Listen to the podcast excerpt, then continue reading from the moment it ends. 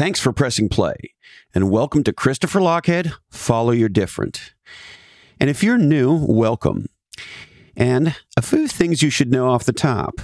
We are what's called a real dialogue podcast, an unedited, unfettered, unconstrained, real dialogue, an authentic conversation that is unlike what you hear on TV, unlike what you hear on radio, and unlike what you hear on most podcasts that are highly edited, highly produced, and uh, essentially they spoon feed to you what they want you to hear. That's not what you're about to hear on this oddcast. Now, why do real dialogues matter?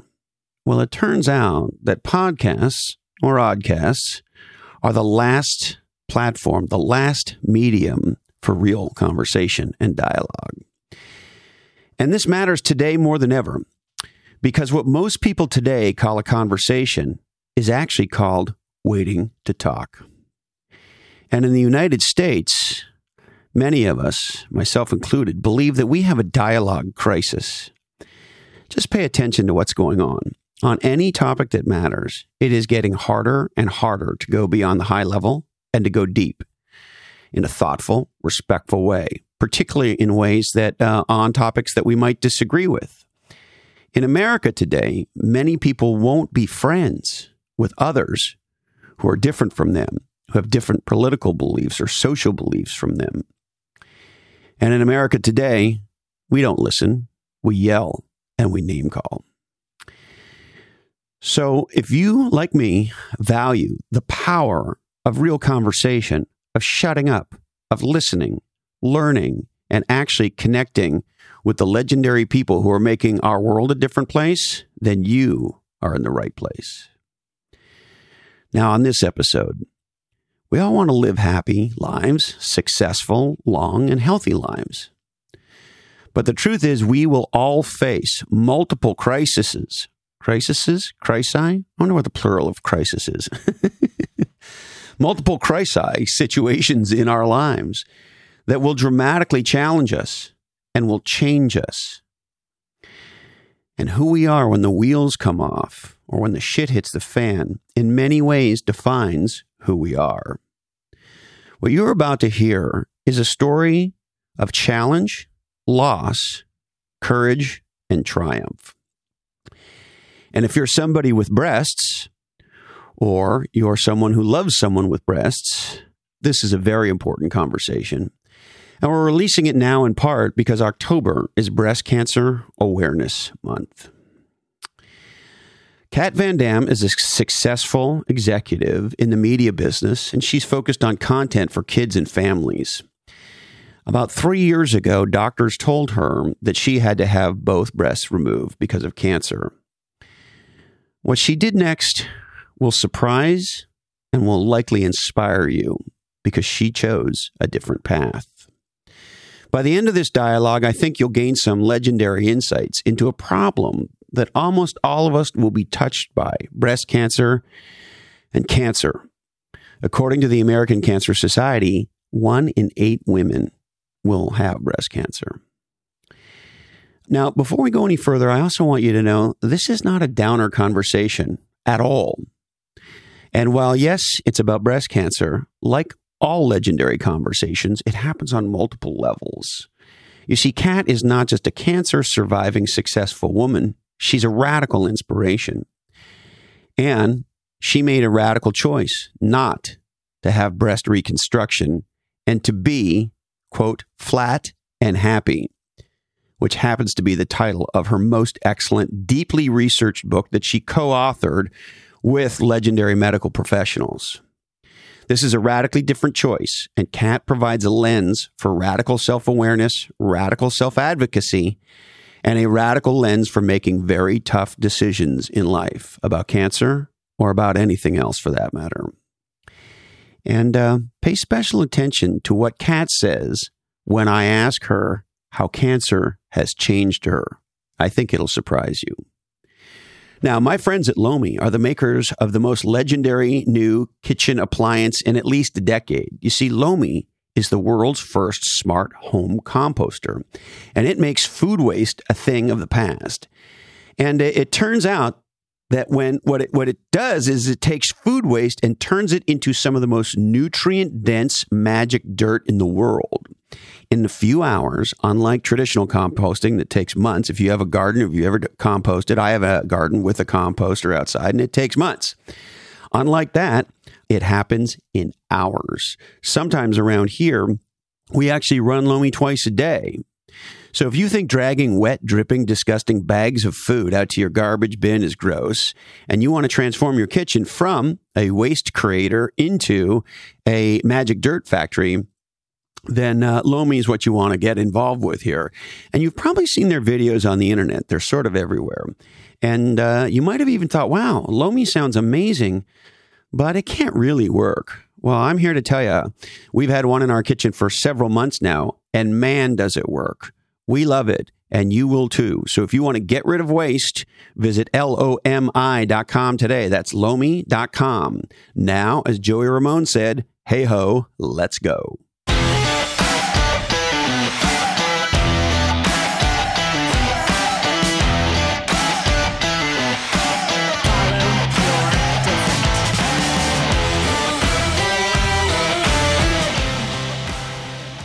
Well, Kat, it sure is great to see you. It is great to see you, Chris. Thank you so much for having me on. Thank you so much for coming on. Also, just let me say off the top that I have the fondest of memories of working with your husband, Tony, so many years ago. And that is a very mutual feeling. He loves the shit out of you. Please tell Tony that I love the shit out of him back. Will do. And uh, no one can ever take those memories away from us. yeah, yeah, yeah. The best years of our lives. Well, hopefully the best years of our lives are in front of us, but they were that's fun, right. fun years, that's for sure. Yeah. And and I have very fond memories of Tony specifically and how amazing he was back then. Hmm. So, um, you've been through a lot over the last handful of years. Yeah. Look, uh, many, many people have had it a lot worse than I have. I've been through a thing and I decided to do something with that thing. But yeah, this was, this was just a little blip on, on the radar, I'd say well, maybe a little bit more than a blip. We'll get we'll get into that in a second. And you know, the interesting thing is, of course, the longer you're on the planet, the more likely that you're going to encounter things yeah. that are not fucking fun at all. Yeah. And beyond the normal things, like we're all going to lose our parents. We all lose our parents. That's a horrible thing. And yet it's a, an expected horrible thing. Um, what yeah. you've been through is a less than expected horrible thing. Yeah, although with one in eight women getting diagnosed with breast cancer in their lifetimes, it it maybe shouldn't be so unexpected, you know? Yes. And uh, just this year, I've had two friends mm. um, uh, have to stick handle through uh, prostate cancer. Yeah. And so it looks like if you live long enough, if you're female, you're going to get breast cancer. if you're male, you're going to get prostate right. cancer, right? It's sort of yeah. is almost feeling that way. So, um, if you don't mind, and by the way, I don't want to go anywhere you don't you don't want to go. So, if if it's too much or too personal, just kick me under the table. I'm pretty much an open book, but I will definitely give you the caca if it gets too intense. Feel free. Okay. Uh, and and by the way, thank you for your wonderful book. Thank you for for reading my wonderful book. it's so important. And you said one one in eight women. Is that right? Yeah. Yeah and I have several women in my life. Uh, it didn't happen this year, but several women in my life r- in recovery from breast cancer as well. Right. I mean, with odds like that, everybody is going to have someone in their lives, right? Like, there's nobody who's not touched by this. So maybe um, take me back to the diagnosis and what that whole um, process was like. Sure. So the first thing I'll say is that I used to have dense breasts. Now I say that with this like big slathering of irony because what I had was breasts. I don't know a single woman who hasn't said, oh, well, I have dense breasts, so I need to do X, Y, and Z. So I took those breasts in for a mammogram and it showed a big nothing. And then a few months later, I went to see my wonderful primary care doctor who, when I was in my 20s, had diagnosed me with thyroid cancer. And so I, you know, I had a high degree of trust in her. And uh, she found a lump in one of those dense breasts. And it was not the first time something lumpy was in there. And so neither of us took it particularly seriously, except to say, well, you should probably go get a biopsy. The biopsy turned out to, in fact, be invasive cancer. Uh, went to see a breast surgeon who fortunately suggested that I get an MRI just to make sure there was nothing else lurking in there. It turned out that there was in the other breast also invasive cancer. So um, in pretty short order went from, oh, we're just going to do a lumpectomy with radiation, no biggie, to me thinking, hmm, I'm pretty cancery. I should maybe get rid of those breasts. And so decided to do the mastectomy. What's interesting to me about the moment of that transition is my surgeon laying out my options as you can either have a lumpectomy with radiation or you can have a mastectomy with reconstruction. And as you'll note, radiation, that's a medical procedure that is going to help improve your odds of survival. Reconstruction is a choice about whether you think you need to have breast mounds in order to feel whole as a human being. And the fact that those were presented as sort of equal op- options to me is very telling. So please say, say more about what you thought that was telling about. Well, the fact that, and uh, this turns out to be extremely common. You know, I learned later that pretty much everybody's surgeon presents it this way that what should have been presented to me is you can have a lumpectomy and then you'll need to have radiation, or you can have a mastectomy and then you'll have some choices to make. You can have reconstruction, and there are a couple different options that you can pursue there, or you can decide not to have reconstruction. And that option was never presented to me, and it's not presented to most women. Mm. Mm. So the place where you landed, which is, I'm just not going to have breasts. Yeah was not an option presented to you. Not at all. And in fact, it was not an option that was encouraged when I said to my surgeon, you know, I think I just want to go flat. And I, I didn't know a lot about it at the time because I just hadn't been able to find the resources that I was looking for, which is really why I wrote the book. Um, I didn't really know what I needed to ask or what I needed to be careful about. And it turned out there were a lot of things that I should have been more careful about than I was. It was not an option that was presented. And she said to me, well, women are just happier if they have reconstruction. So I really had to sort of push her to say, that's, that's not me. That's not what I want. So what else, what else you got? So, so much to understand here. And I want to get back to dense breasts because I, mm. I, as a dude, I, have heard various things. I have heard ropey breasts. I've heard mm. various different terms. I, I, I don't know what they mean. So I want to get back to that. But before there, you're clearly and I don't want to put words in your mouth, so you tell me, but my impression, having read your book, um, is that you're there's and you're nicer about it than I would have been, but that you're pissed off that it was either these two choices. There was not this choice called flat and happy. Yeah, no, I am a little pissed and off. Why, why does that piss you off? Why, why is that upsetting to you? Why do you want that to be different? Well, because reconstruction, while uh, look, I want to be clear about this, it's a tremendous boon to somebody who wants to have breast mound reconstruction. And, and I'll also tell you why I call it breast mound reconstruction and not just reconstruction.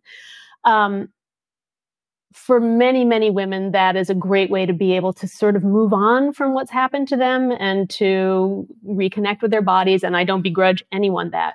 But knowing that it was not for me, I learned in in retrospect um, that reconstruction is a very complicated and difficult process for a lot of women. It's not a one and done kind of surgery.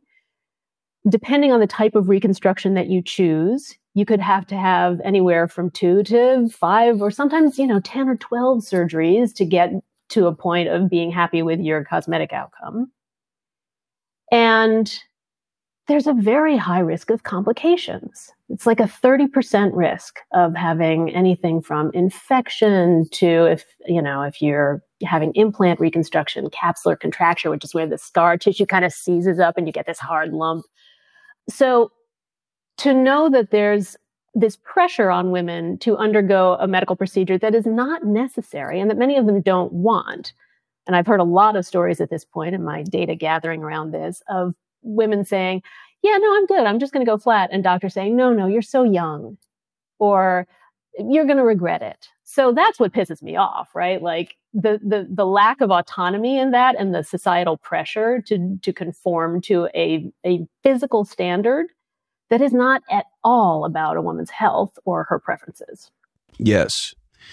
And the other question I have about this with the doctors sort of pushing you is, uh, and maybe I'm stupid, but so you go through this, you have your breasts removed, and you decide you want to be flat. And if a few years down the road from now, for some reason, if you woke up and said, you know, for whatever I don't care, whatever the reason is, mm. um, you wanted to do reconstruction, I'm assuming you you could make that decision at any time, could you not?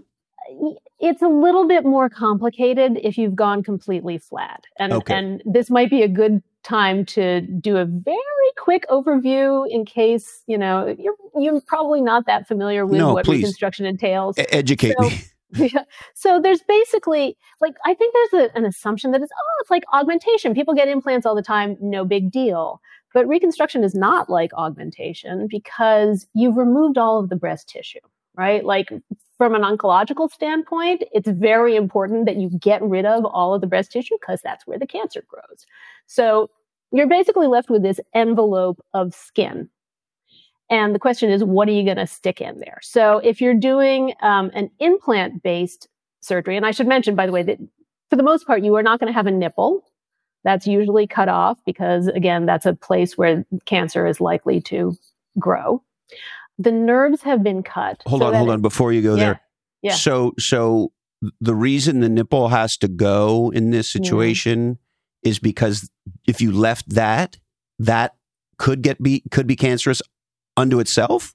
It could be, yeah. So it depends on the proximity of the cancer to the nipple and some other factors. So doctors more and more are trying to spare the nipple, but it's also worth pointing out that it's still been disconnected from its nerves. So it's not a functional nipple in any real sense. It's it's a decorative kind of a thing. Yes. Decorative sounds too demeaning, but it, it you know, it's yes. not a, it's a aesthetic. It's not. It's aesthetic, exactly. Uh, yes. The other thing is, a, as a side note, I recently got some new tattoos, and my tattoo artist is Jeremy Swan. He's one of the top fifty tattoo mm. artists in the country. He's an incredible human being, and one of the things that he does pro bono mm-hmm is yeah. he will tattoo nipples on women who have this. Uh, and they're procedure. incredible, right? I mean, like the trompe l'oeil kind of 3D, amazing nipple tattoos that people are doing. Yeah, I mean, yeah. they're not nipples, of course, but two of the new tattoos I have have a real strong 3D quality to them, and it's really. A, a legendary artist can do amazing yeah. work, and so um, anyway, sure. that's very inspiring. But I digress. Please keep going. Hmm. Okay, well, so you've got some skin left over. And so if you want to put an implant in there and you don't have the breast tissue there to support it, that is the way it would work with augmentation. You have a couple of choices. One is you can make sort of a sling out of acellular dermal matrix, which is basically like tissue that's been harvested from cadavers or pigs and cleaned up. And they could make sort of a, like a catapult sling out of that and stick the implant down there. Or what's more common is they say, okay, we're going to just just going to lift up your muscle from your rib cage and we're going to push that out. We're going to use a, a, what's called an expander. So it's a, a, kind of implant that can be injected with fluid so that it gradually increases in size. And if you cut away the muscle and you stick that underneath and you gradually push the muscle off your chest wall and you stretch out the skin in order to make room for then you have a second surgery where they swap out the expander and they put in your, your quote unquote permanent implant because of course we know that's not a lifetime device. It lasts maybe 10 years and then it will need to be swapped out. And then you know they can close you up and now you've got this breast mound, which has no sensation and which um, is generally sort of cold to the touch but can look really great. Um, the other option is that they can use your own tissue. So they can take let's say belly extra um, tissue and and build a breast mound out of that. Sometimes they take muscle from other parts of your body, like they can take muscle from your sort of back and shoulder and tunnel that underneath and use that muscle as the basis to create a breast mound. So it's it's pretty intense surgery. And, and like you said earlier, there, there's likely multiple surgeries yeah. on let's just call it phase one. Yeah. And if I heard you correctly, and I think I've heard this before, breast implants need to get swapped out roughly every decade? Yeah, about that, assuming that they haven't ruptured. Yeah, so if they're fine, they still need to get. Uh, yeah. It's like a car battery; it doesn't last yeah, forever. Yeah, but the other thing I wonder is, you know, if you're a gal who's maybe in your 60s when this happens, and you decide to get the reconstruction, you now have to get the new upgrade um, in your 70s, and then you have to Yeah. upgrade again in your 80s, and Right. and so and And each each time of those surgeries is a bigger deal. The older you are, the you really anesthesia, the whole thing, scan. right? Yeah. Okay, Yeah. please keep Yeah. going. Okay. So to answer your original question, um, you can still pursue reconstruction if you've gone completely flat. But let's say that you're doing the implant expander type of reconstruction. Now you're having to push that skin out from zero as opposed to already having an envelope of skin to work from. If you've had any kind of radiation, you've lost the elasticity in the skin, so that's no longer on the table. And then you can in many cases do some kind of autologous, you know, using your own tissue to build a new breast form, assuming that you've got the tissue there to work with in the first place. So you have to have enough spare flesh on you that you can build a breast out of it. Excuse my silliness, but if your husband had a couple of beers uh, Uh. extra and could spare some, Could I use his? That's a really interesting question because nobody has ever asked that question. it me, would be funny to say my beer belly is in her boobs. I wonder if there would be like tissue rejection issues. I, I, have never heard of anybody being a donor for somebody else's breast reconstruction. It's a really interesting idea. I, I I don't know. I just thought I'd ask. Mm. Yeah. So so you get this diagnosis. The doctor says you have two choices. And how quickly did you come to a place, Kat, where you're like, I, I don't like either of these choices? Pretty quickly. Um, uh, I can't be absolutely certain of this, but I think that the reason that I knew that going flat was an option was because I'm a Tig Notaro fan.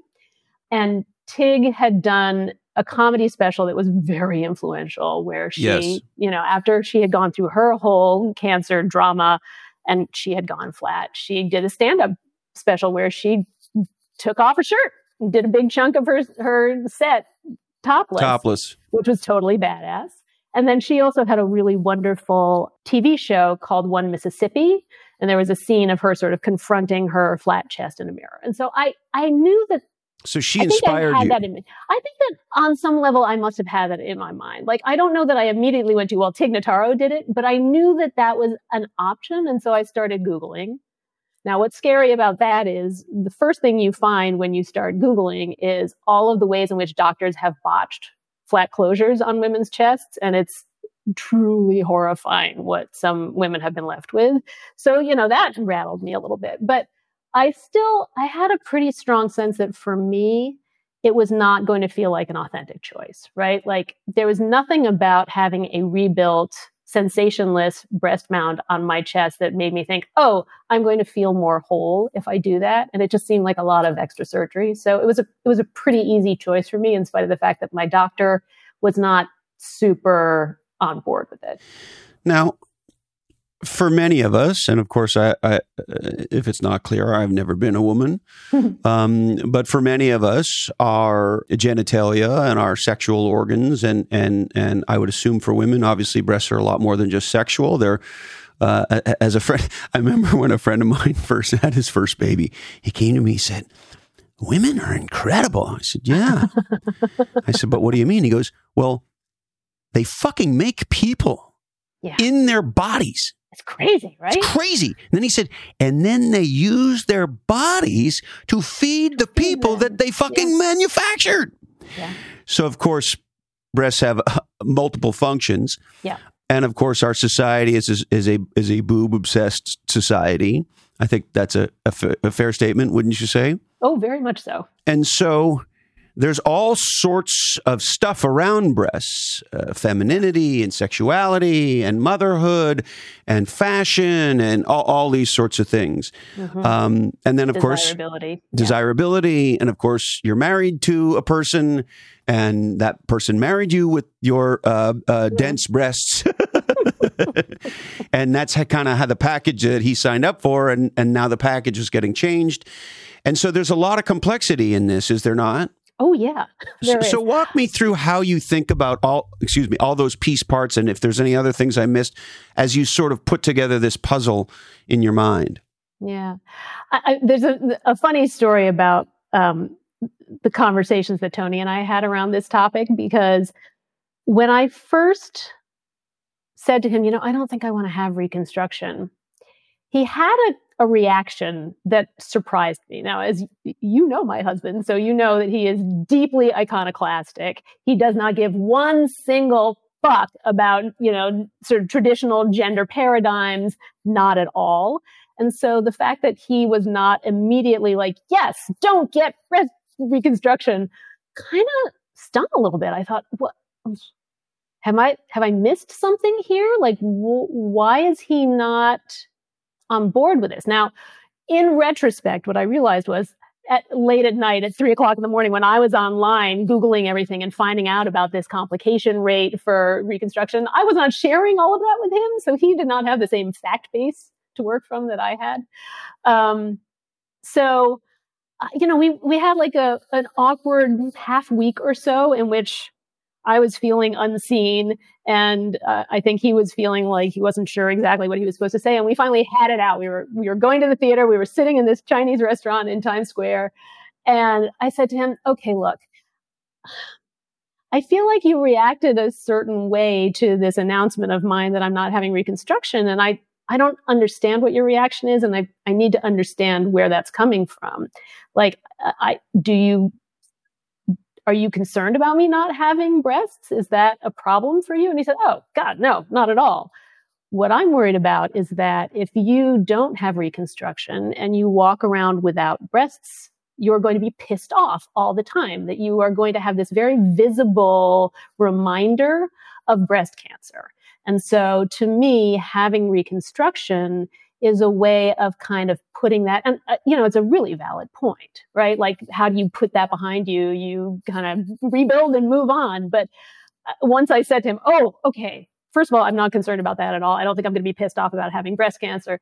But second of all like that is not what reconstruction is. And i started sharing with him all that i had been learning. He was like oh that sucks. Okay, I get why you don't want to do this. So definitely the communication around that turned out to be really important similar with my father. He was the other person who, when I told him, seemed really discomfited by that choice.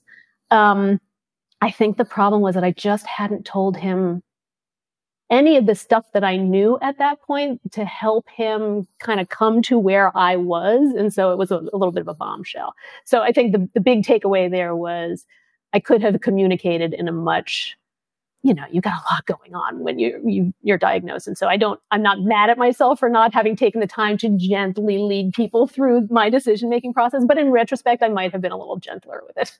Yes, and and in all fairness to the men in your life, it wasn't about them. Very true. Right. Yeah. Now, maybe let me and look, this might be hard, but I know for some women, their breasts are a huge part of their identity. Mm.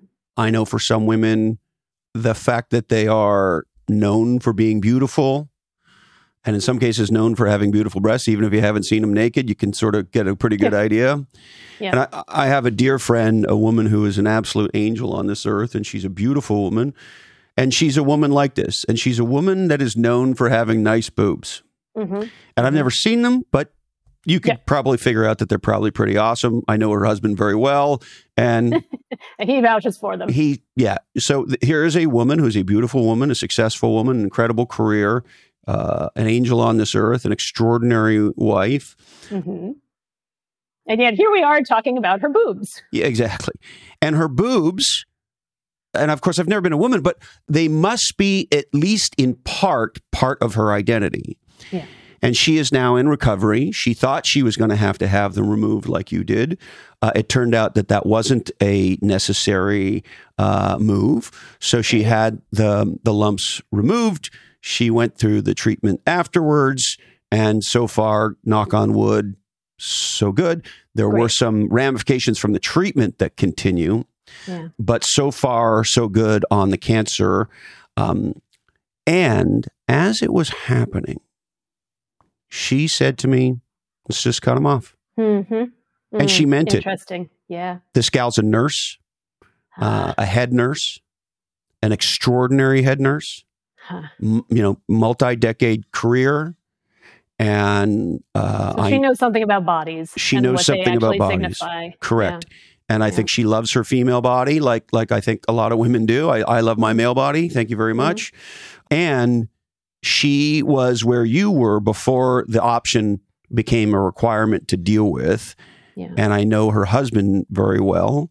And I know exactly how he felt about it, which is how he felt is, I assume, the way Tony felt, which is, I want you in my life. Yeah. And your breasts are wonderful, but I want you in my life. Yep. So walk me through the identity part of being a woman and and how much these things matter and and the facing down the I'm going to look in the mirror and I'm not going to look the way I've looked my whole life. Yeah. You know, I may be atypical in this. Um, I was not particularly attached emotionally. I mean, you know, physically, I was very attached to my breasts, but um, I was not that attached to having breasts as an idea. Um, they were fine. Nice breasts. I took some pictures before the surgery just because I thought I might want to be able to refer back to these. And I look at them and I go, yeah, those were nice boobs. I had some nice boobs. They were not my favorite body part. I shouldn't quote Woody Allen because we know he's canceled, but you know, the whole my brain is my second favorite organ. I think my brain is my favorite organ. And I wonder in your friends, in the example of your friend, there is this culture around her boobs among the people, the men particularly, I'm going to say, who know her. I wonder whether for her, there might even have been some degree of relief in the idea of not being the object of people's gaze in that way. You know, having a really nice rack if that's what you want to be known for is great if you want to be known for other things it can actually be an impediment so i my own personal feeling of waking up after surgery and looking down and seeing you know that my chest had essentially been restored to what it looked like when i was 8 um, was hey nice that looks fine you know even before the band-aids came off i felt like oh I'm not going to have an issue with this. I did a lot of crying beforehand because I thought that was what I was supposed to do. And I, in the shower, I felt them and I coddled them and I said, I'm so sorry to them. And then um, they cut them off and I was done with the crying. It was just, it was easy for me. As I said, I am probably not the typical woman when it comes to that. Um, it helps that Tony was also not that attached to them. Uh, there are other parts of my body I'm just going to say that he preferred. I'll leave it at that. Still prefers. So, but this identity question, and I, I spent a lot of time, especially in the final chapter of my book, which is called The Politics of Reconstruction. And it's basically about the patriarchy and why Reconstruction has become the default option for women who are having mastectomy, as opposed to just being one of the things that's on the menu.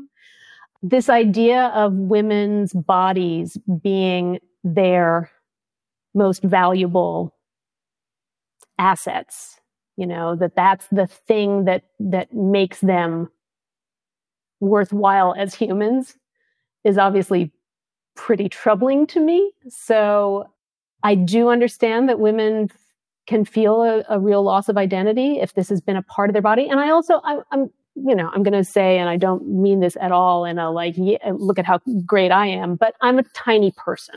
Like I'm, I'm a, just a small woman. And so losing my breasts did not cause me to look particularly disproportionate. For some women who are built on a different scale than I am, that can be a much harder thing. Like, how am I going to dress myself now that I am completely out of proportion? Or I've always had this balance of, you know, having a big rack and now I, I'm, I'm a pear and how am I supposed to dress? So I, I have the privilege of not having had to deal with that aspect of things. It was a pretty easy transition. And would it be fair to say, so h- how tall are you, Kat? Five two. Five two. And uh, would it be fair to say you have sort of m- more of a trim kind of runners or endurance body, you know, looking body? You're a fairly trim kind of a gal. At the moment, I am. I mean, I, uh, Was one that of my the friends case before? referred to me in my 20s as being a pocket Venus. I was, I when I had more weight on me, I was definitely a pretty curvaceous little thing, and I, I still have, you know, I carry some weight in my in my belly, so I'm, I'm not. I'm not a runner by any stretch of the imagination, but I can sort of pull off the look of a pixie, you know, because I'm see. just I'm little and And you think maybe if you'd been more curvaceous and, and, and so forth, uh, or for women with different body types, it would be more noticeable than it is with you? noticeable is an interesting point, right? Because there's who, who's the noticer? Is it me or is it the person observing me? Because I will say, I don't think anybody notices that I'm flat.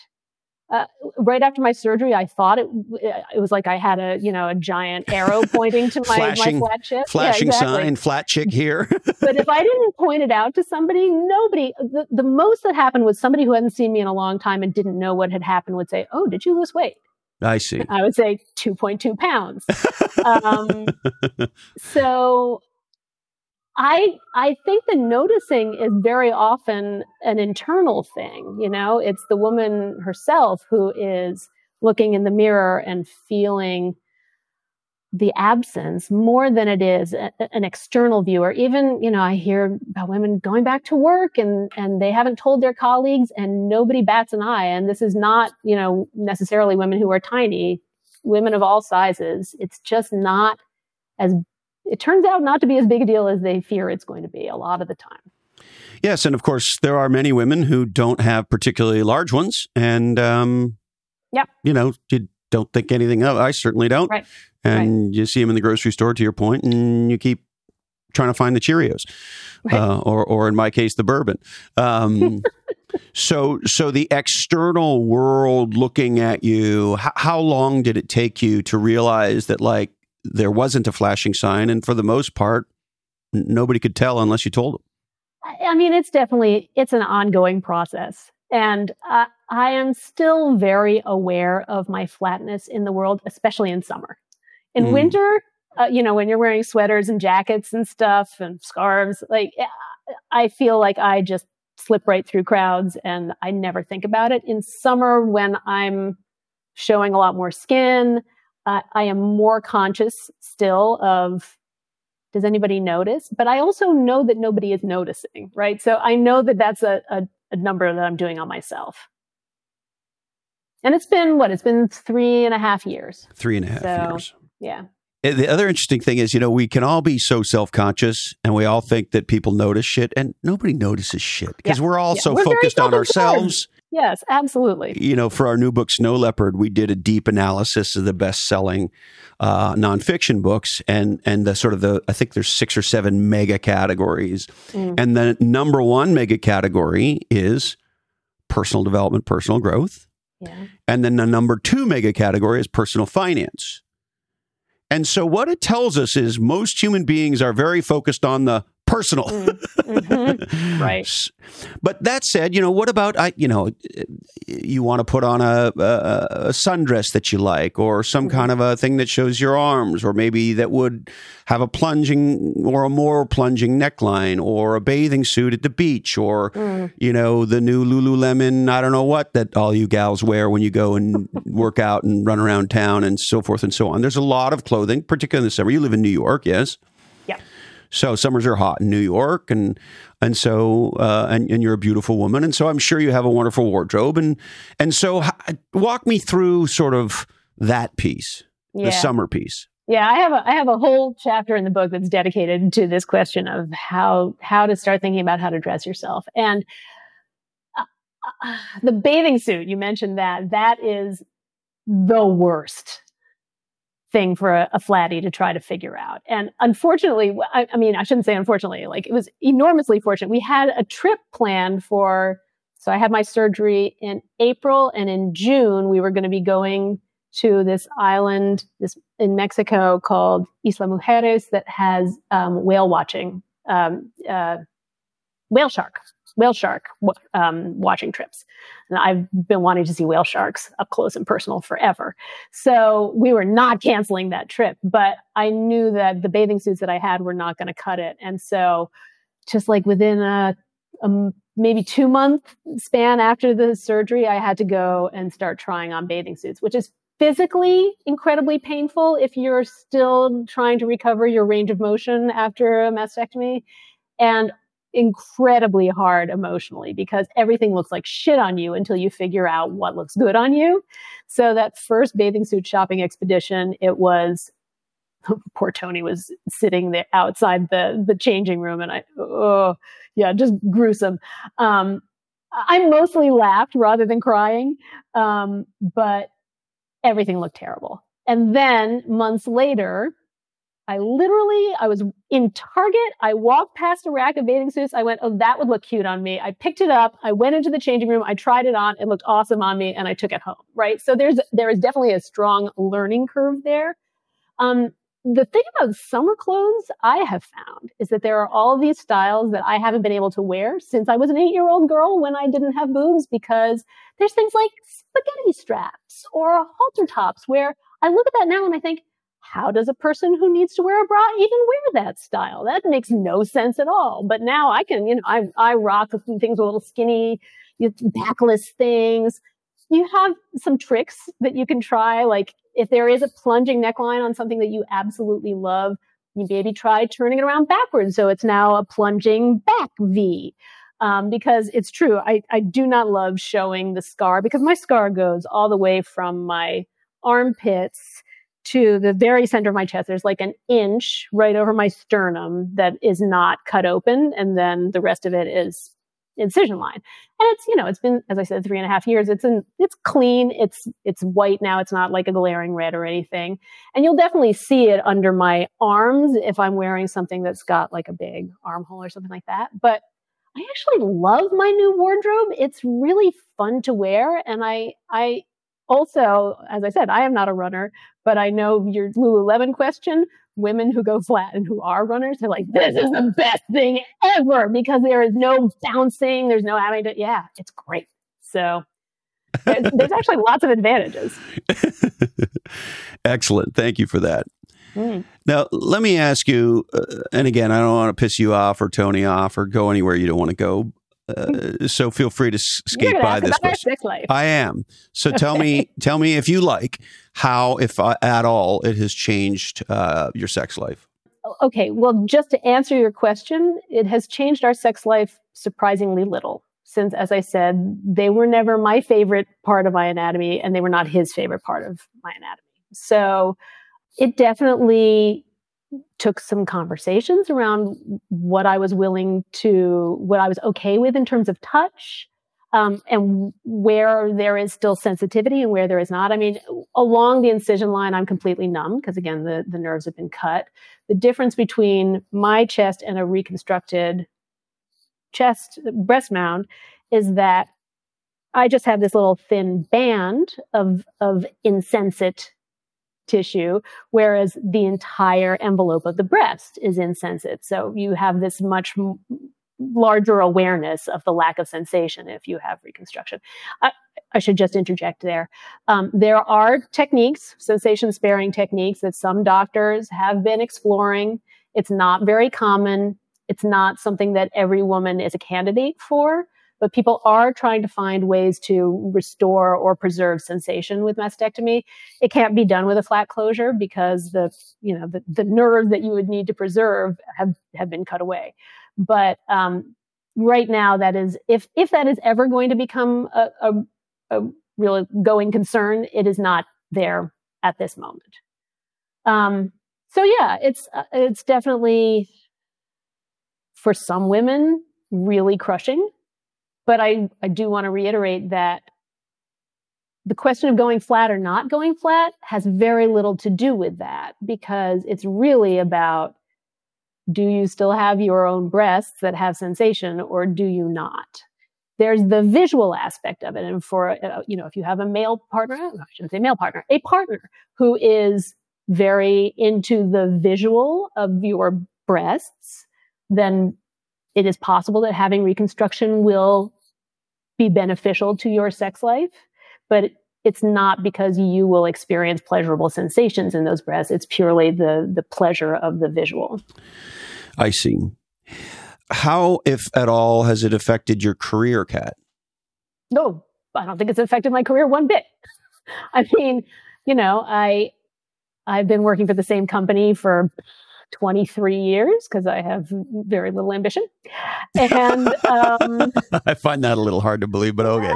they're good to me. And I, I will say they were extraordinarily good to me when I was diagnosed. And, you know, th- th- my colleagues, I showed up the day of my, the day before my surgery. So the last day I was in the office I, in the morning and I suddenly started noticing that there were little pink ribbons on everybody's shirt And it, it, like it didn't dawn on me right away. And then I suddenly thought, oh, that's for me.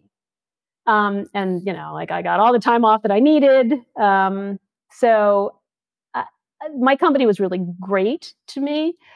I would say that what it did do is it gave me another interesting side hustle. So I had written a young adult novel um, several years ago. It was published by Scholastic. Uh, I was trying to work on a, a, sequel to that when I was diagnosed, and suddenly, you know, it was a hard left turn of, oh, I have something much more important that I need to write about now. So, um, yeah. So writing the book became my other career. So if I'm, thank you.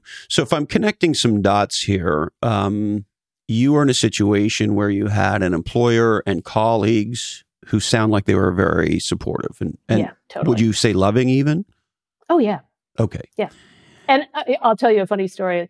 When I had the lump in my breast still before the surgery, I said to, because I work in a heavily female industry, um, I said to a few of my closest colleagues, listen, I didn't know what this thing felt like. I've always been freaked out by breast self exam because, uh, you know, I didn't know what I was looking for and I had those lumpy breasts and I, I was always finding things and going, is that a normal lump? Is that a bad lump? What is that?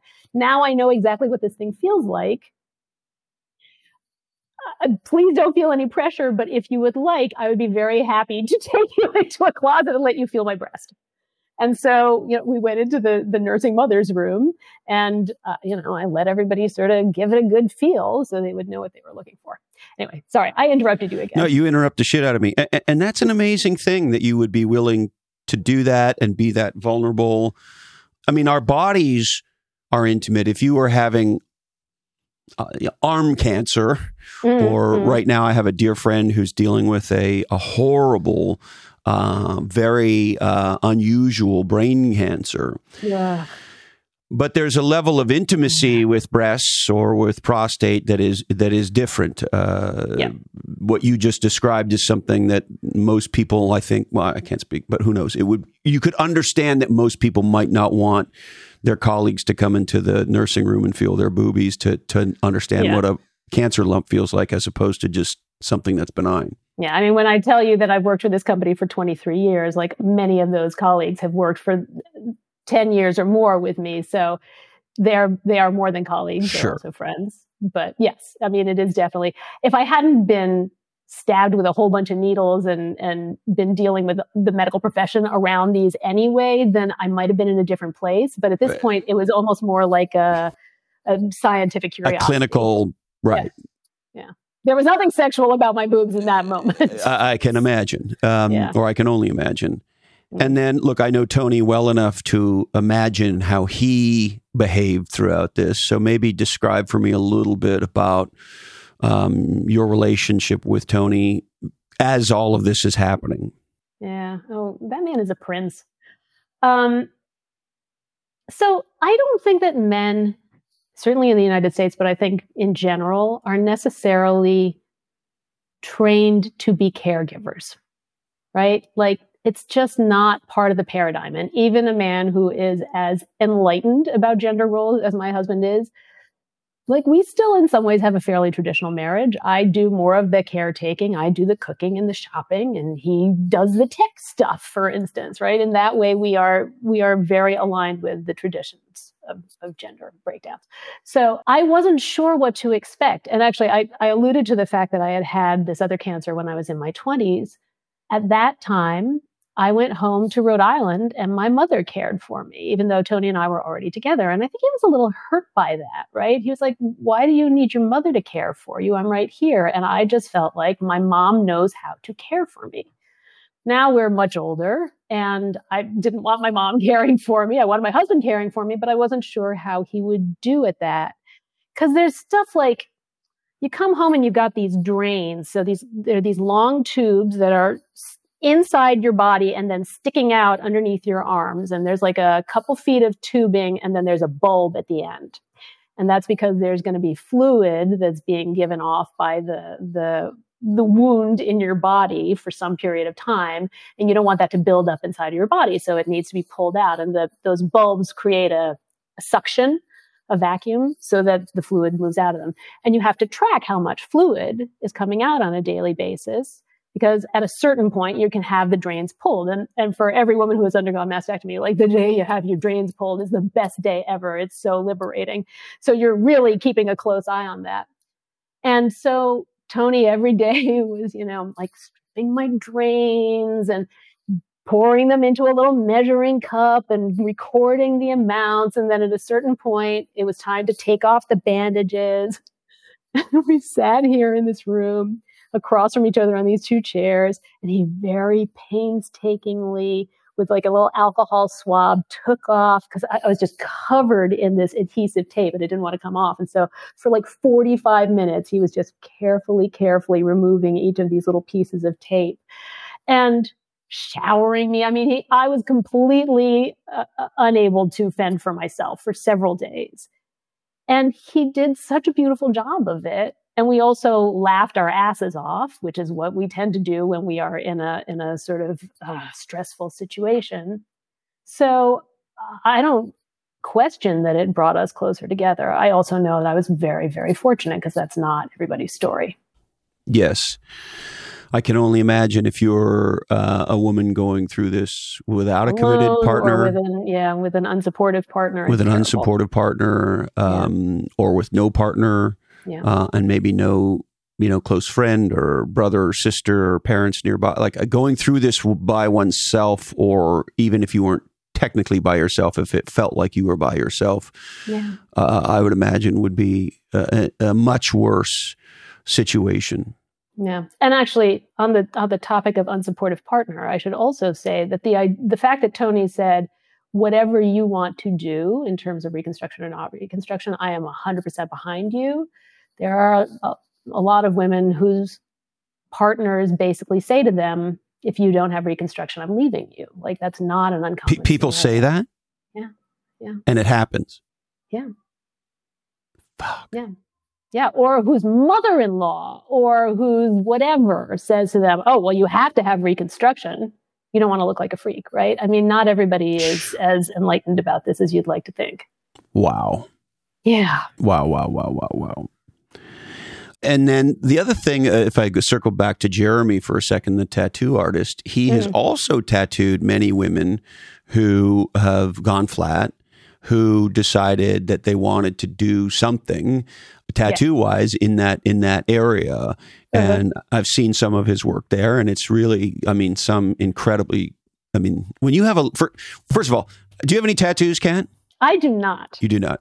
I do not there's a very big difference between walking into a tattoo parlor on the street corner where, where they can see you now versus mm. like a master, right? I always tell people this is like if the tattoo artist you want to uh, tattoo you can see you anytime it's soon, yeah, it's a very big problem, artist. right? It yeah, takes a long yeah. time to go see Jeremy. Right. But that said, I've seen some beautiful work that he and others have done for flat chested women to provide them with something new, mm-hmm. something, you know, piece of art on their body uh, as a turning of the page. And as somebody with a lot of tattoos, you know, there's no question about it. When you tattoo yourself, you are doing body modification. Yeah. And there's a reason you're doing it. Mm-hmm.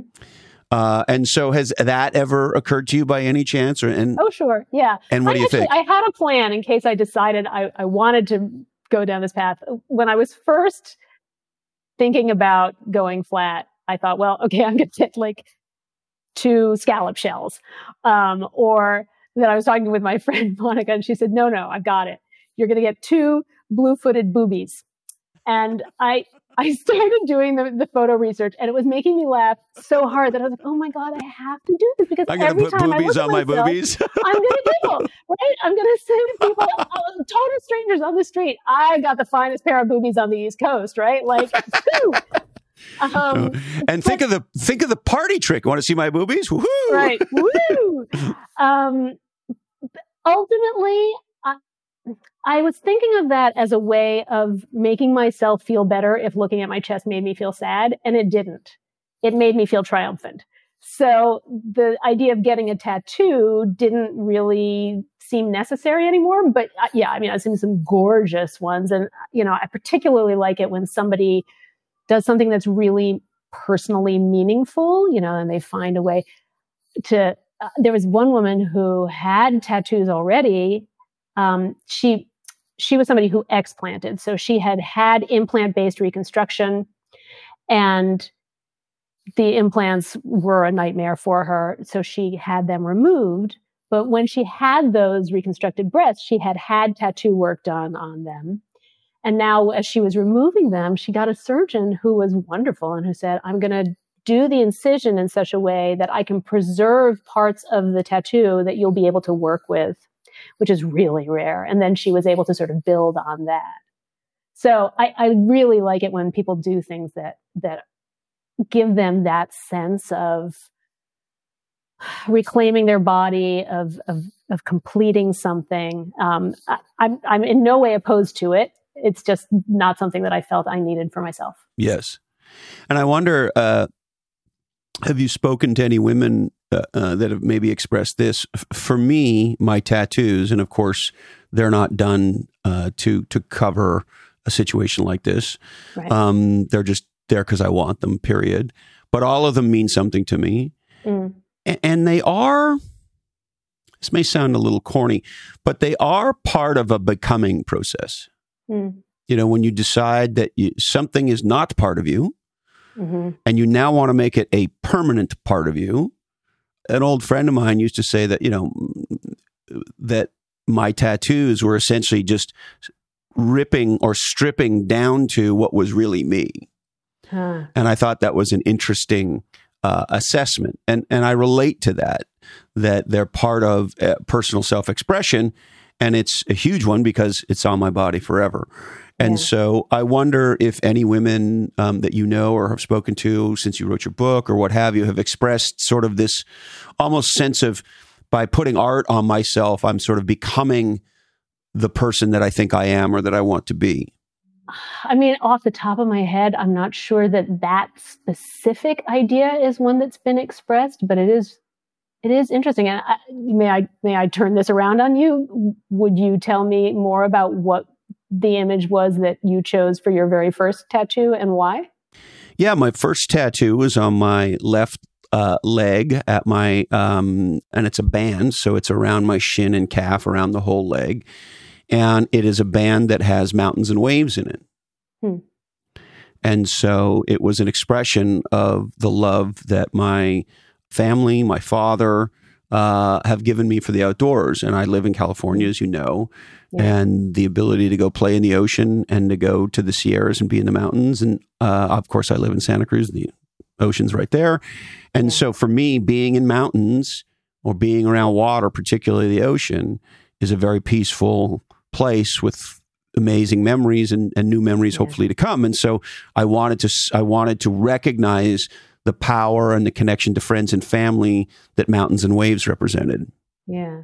And I guess my question is okay, this is maybe a, a dopey analogy, but we own a lot of art all over our apartment. And when you first buy a piece of art, you're so aware of it and you look at it every morning lovingly and you think about, oh, the joy that it is giving you. And then over time, you become less and less aware of it. You have to remind yourself to look at it.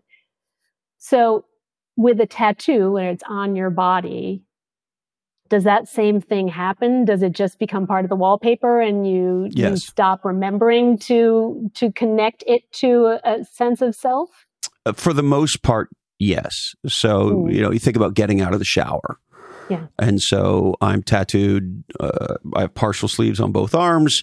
I have tattoos on my chest. I have a tattoo on my back. And so when you get out of the shower and you're getting ready for your day and you're toweling off and you're about to brush your teeth or whatever the things you're doing in your routine and you see yourself naked in the mirror and you just towel off and you keep going and I don't really think of, of it. Yeah. The new ones, of course, you notice me for some time. Yeah. Yeah. Uh, but then they just just they're part of you, and you you notice them and don't notice them the way you notice and don't notice your own eyes or your own nose. And I imagine other people noticing them is part of your noticing, right? Like if other people didn't notice them, you would probably be less likely to be aware of them yourself, right? I think in no, my case, no, because I live okay. in you know I live in a beach town where like it it feels like everybody has a tattoo. Has. So Yeah. you sort of stand out a little bit more if you don't have a tattoo. Mm. And you know, there's lots of dudes with my hairdo these days. And so around here, I'm just another asshole bald dude with tattoos. So it's not. Mm. Now, what does happen on a reasonable basis is, you know, somebody will say to me, "Oh, you know, your tattoos tell are beautiful," or yeah. Yeah. they want to hear the story, or they see. Like I just two of the new tattoos I got. One's a butterfly and one's a hummingbird, and they're there for very potent, powerful reasons. They represent people who aren't here anymore. Mm. And butterflies and hummingbirds are not things you normally see on a six foot, 200 pound bald Right. dude. You know, so there are certain. It's not a skull with a snake coming out of the mouth. Cor- correct. Although I, I have a sugar skull, no snake. Okay, but, um, yeah, I mean, a pirate. I'm a pirate, so I have some piratey shit Hmm. going on too. Okay. Um, so yeah, people when somebody says to you, "Oh, that's a beautiful tattoo," or "I love your butterfly," or you know, and, and sometimes they'll ask because people look. You know, when you see somebody with tattoos, you know who got tattoo 47 in the book Right. versus somebody who got a custom tattoo that really means something that was put there by a no bullshit artist. Yeah. Um, but for the most part, where I live, nobody says anything to me. Hmm. Yeah. Yeah. So they're really just there for me. Yeah. Although I will tell you this is funny how it, we talked about identity earlier ago. So, um, of course, you know that uh, today in November, uh, many try to encourage men to grow a beard or a mustache for Right. Movember to bring awareness to cancer for men.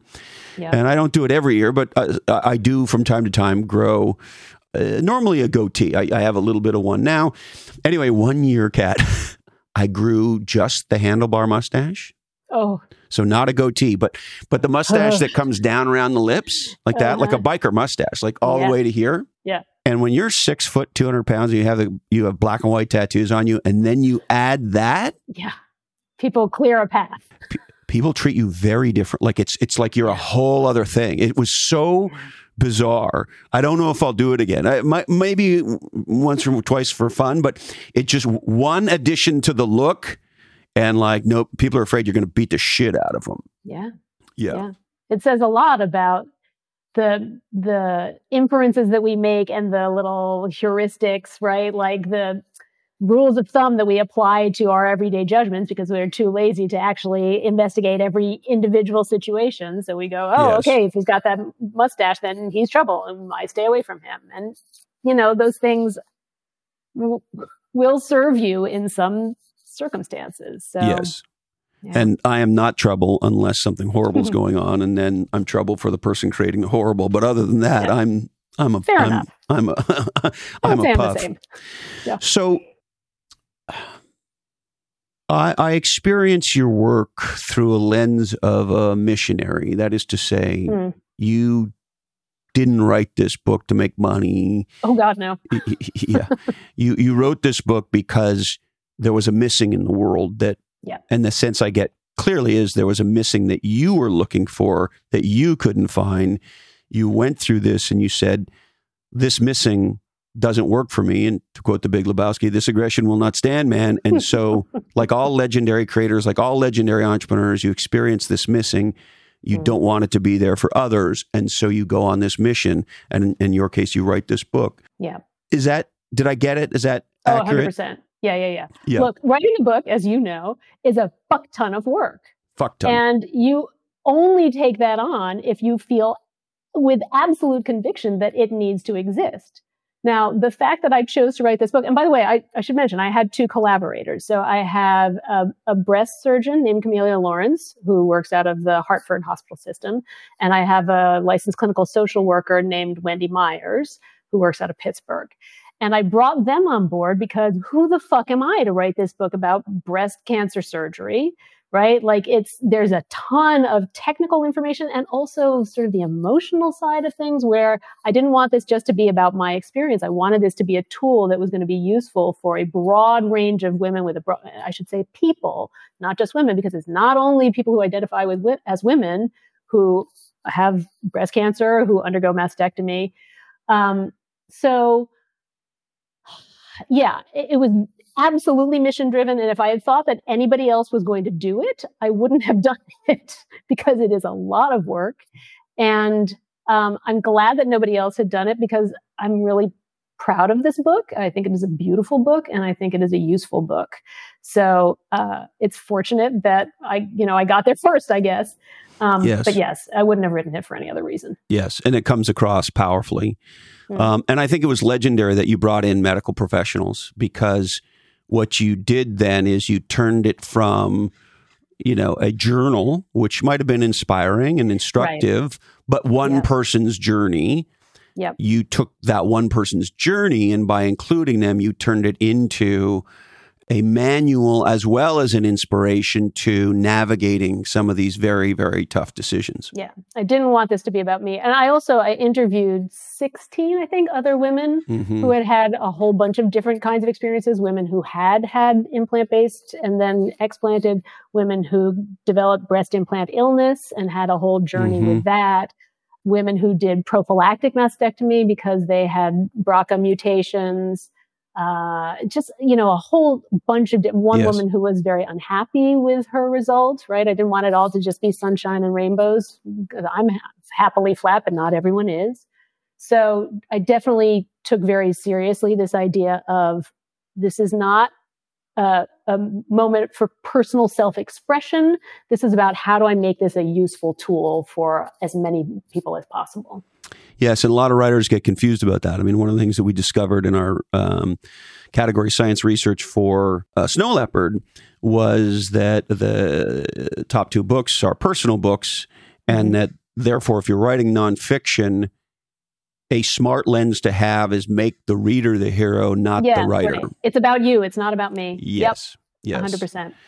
Now, you had cancer as a younger woman. You're mm-hmm. three years or so post this whole procedure. My latest episode. Yeah. And again, if this is too much, let me know. But what does it mean for you vis a vis cancer going forward? Do you know? Mm. I mean, I, it seems fairly clear that I have a familial. I'm my father is Ashkenazi Jewish, so there is a lot of canceriness in his family that does not show up as any particular genetic mutation. It's just there. Um, so right now, as far as I know, you know, I'm on hormone therapy. I didn't have to do chemo. I was very fortunate. Um, as far as I know, I'm in great shape, and we will continue to monitor and, um, you know, my hope is that I'm done with breast cancer. There is, a, you know, there is a chance of recurrence. Um, and that's something that I have to watch out for, um, as do all humans. So, yes. And I don't dwell uh, on it particularly. Having had some very big, deep heart to heart conversations with with dear friends over the last couple years: breast cancer, prostate cancer, brain cancer, and, and, and a few others.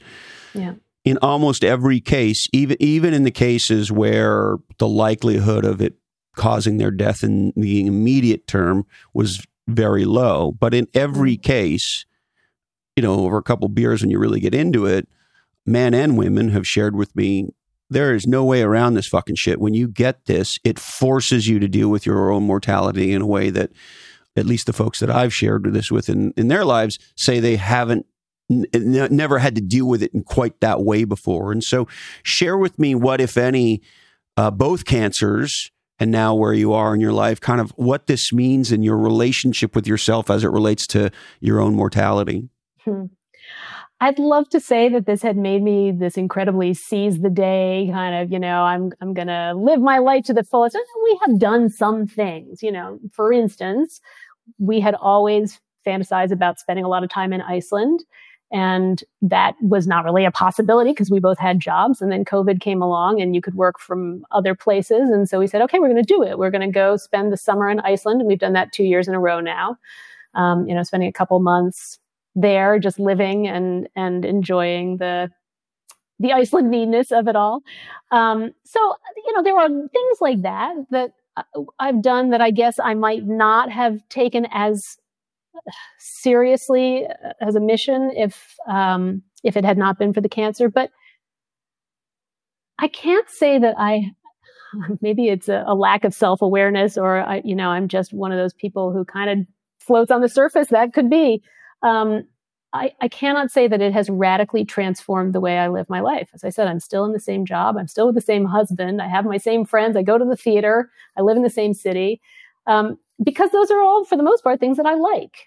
Uh, you know, I'm, I guess, again, privileged in that I can look at my life and, for the most part, say, I'm good with that. That's and so, generally, pre uh, breast cancer, you liked your life, and you and Tony yeah. were doing your thing. And uh, I know enough to know that he's had a wonderful career, and sounds like you have as well. And you're doing your life, and so maybe you get serious about doing a few things that were on your bucket list that for whatever right. reason you weren't getting to. But for the most, there was not this big sort of, oh, and then all these things changed. I mean, I certainly wasn't somebody who looked at my life and went, oh shit, I cannot continue like this. I must get rid of this husband or I must get rid of this job or any of that. Yeah. You know, I, I, I had been sort of, the things that were not working for me, I had already been working on eradicating before that. Yes.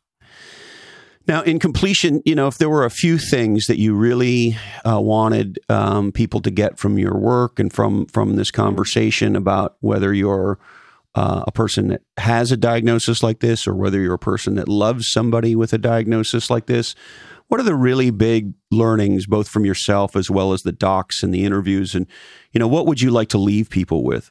Yeah. All right. Well, so starting with the patient side of things.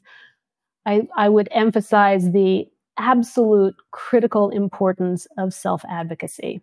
So there is a real tendency, and I think it is even stronger in women than it is in men, but we all have it, to look at a person wearing a white coat and to think, well, they know best. And this is their area of expertise, and I am just going to do what they tell me to do. And that is just not going to yield the best possible results. There's so much bureaucracy and there's so much time pressure in the medical profession, and you can easily slip through the cracks.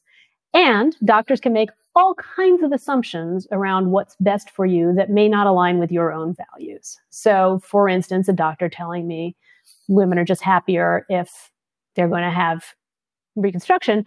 Well, I'm some women may. That is not true for me. So that's self advocacy, number one. Yeah. Yeah. Number one. Yeah.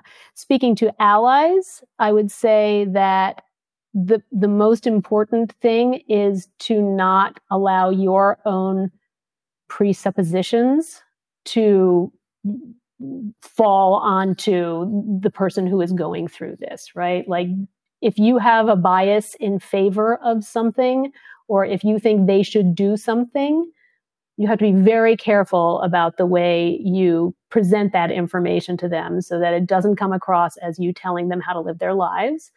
Figure out how to be supportive of their decisions. If you don't agree with their decisions, then figure out whether there's a way within your relationship that you can have that conversation without you imposing your feelings on them. Um, yeah, be supportive. You know, it's interesting on that one. Uh, in this case, it's not a cancer or health related issue, but there's somebody in my life who I love dearly who's an extraordinary human being. And of late, um, this person has made a few decisions that I think are really, mm-hmm. really ill advised. Yeah. And I expressed that. And I tried to do it lovingly. Maybe I fucked up, but it did not go very well. Yeah, it's hard. And and I love this person dearly, and I'm disappointed with what this person has been doing, mm. uh, very much so. And I think has damaged others potentially as a result of some behavior. Mm. That said, you know, I had to come to a place where I said, well, this is a very good person. This is a person who shows extraordinary judgment. Mm. This is a person who gives a fuck about themselves and others and their family. Mm. And this is a person who's been going through some hard times and is trying to do the best they can. And I just had this moment coming out of the disappointment and anger, not anger, anger, but I think you know what I mean. Where yeah. I just said, you know what, I got to cut them some slack. Frustration. Yeah. I got to cut them some slack. It's their life. I know they're a good person. They're not fucking things up. They're just not doing it the way I think it would be most powerful and just sort of let it go. Yeah. And ever since then, my relationship with this person is fine. And it's mm. interesting how, you know, uh, we mirror each other because this person's behavior towards me has gone to a deeper level since I just surrendered my fucking mm. judgments. And did you do that in a way that was acknowledged, or did you just allow it to happen and we never talked about it again? I just let it happen. This is a person yeah. who's uh, very introverted and Mm. not particularly wanting to talk about general things like this. And I would have spoken to this person about it if I couldn't resolve it in my own mind, but I did. And it became, and this person made it very clear to me that it was all good now. So, Mm. so anyway, my point is that radical acceptance and and trying to find a way to not be judgmental, particularly with somebody who you know is a great person, even Yeah. if you think they're not doing the right thing. Yeah. So there's so there's self advocacy for the allies. There's find a way to be radically supportive, Yep. and then uh, anything else, Kat? No, I think that covers it. Well, thank you, thank you so much. I think what you've done here is incredibly courageous and incredibly laudable, and I think you've given a gift to uh, uh, women and men and families. Well, Chris, I really appreciate you giving me this opportunity to to reach a very different audience than I would be able to on my own. So, Well, you're very welcome. I, you know, it's funny. I never thought this was going to happen, but you know, a while back now, you know, when we when we broke the top 200 on Apple iTunes, it was hard to deny that we had a podcast. mhm. Um, and uh, we haven't spent a lot of time there, by the way, but we have been. In, I think we, you know, and we've been number one on the business charts and those sorts of things. But anyway, uh, I did have this aha that was like, wow, if the good Lord gave me a fucking platform, Hmm. I- I don't work for anybody. I Right. can do whatever I want, and what I shall I do with that I can do anything I want. Yeah. And I, you know, God bless Tony because I saw him posting on Facebook about Yeah. you and your book. Yeah, he's been tremendous about. He's my my best unpaid PR He's person. Yeah. legendary on PR. And I Yeah. saw that and I downloaded your book and just started to skim through it and so forth. And then I sent him a note and said, Do you think there's any way Kat would come and have this conversation with me? And here we are. Yeah, it only took us a couple months to get there. Yeah, very, very, very happy to have met you after all of these years and hearing your name in our in our apartment, and um, really, really appreciate this opportunity. Well, please give Tony a big kiss on the lips for me. I shall. and a big hug. And uh, and God bless you both, Kat. And uh, you're welcome back anytime. Ah, thanks, Chris. Thank you. Well, there she is, the legendary Kat Van Dam. Her new book is out and it is fantastic. It's called Flat and Happy, and I highly, highly recommend it. Also, if you appreciate this oddcast, please show your appreciation by sharing these dialogues with your friends and colleagues and anybody that you love and respect. And if you know somebody who's going through a tough time and maybe even cancer, then Kat's message may be incredibly important to them, and it may be a giant gift for you to share Kat with them. As always, we appreciate your social media thoughts, your shares, your tweets, your LinkedIn posts, and all of that good stuff. Also, want to tell you that we have some legendary episodes coming soon, so I'd encourage you to subscribe to slash follow this oddcast on your podcast player of choice. Legendary CMO and venture capitalist Bruce Cleveland and Pat Hyben is coming. He's the author of something called The Quitter's Manifesto that I think you'll find fascinating, and many, many more legendary guests. So subscribe to and follow. Follow your different right now. All right. We would like to thank you. Thank you so much for investing part of your life with us. We deeply appreciate it. Our friends at bottleneck.online are the world's first dedicated distant assistant.